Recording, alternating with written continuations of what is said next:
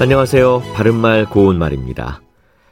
우리 속담에 늦게 시작한 도둑이 새벽 다 가는 줄 모른다라는 말이 있습니다.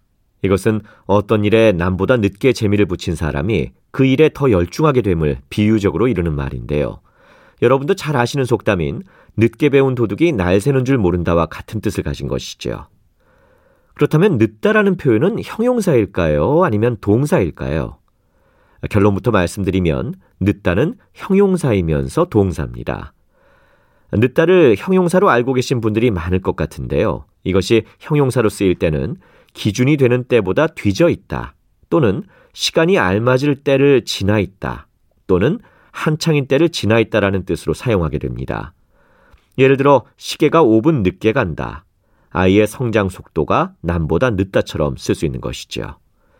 반면에 늦다가 동사로 쓰일 때는 정해진 때보다 지나다의 뜻을 갖고 있습니다. 그는 약속 시간에 항상 늦는다라든지 버스 시간에 늦어서 고향에 가지 못했다와 같이 정해진 시간 안에 이르지 못하는 것을 뜻합니다. 이것을 관형형으로 만들어 보면 더 쉽게 이해하실 수 있을 것 같은데요.